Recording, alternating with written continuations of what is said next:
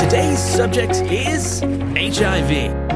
HIV AIDS has taken the lives of over 39 million people worldwide. Put your hands together for Hillary.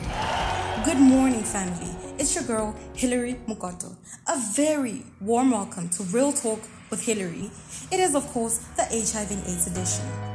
Yes, there have been solutions over the years, and we have taken giant strides with treating millions of HIV and AIDS infected individuals. However, we cannot deny that there is still a stigma attached to people living with HIV, and this is the very reason why I believe that this problem still needs to be dealt with. So stay tuned for the next upload, where we will be discussing HIV and AIDS, and more especially unpacking some of the myths, misconceptions, and stigma attached.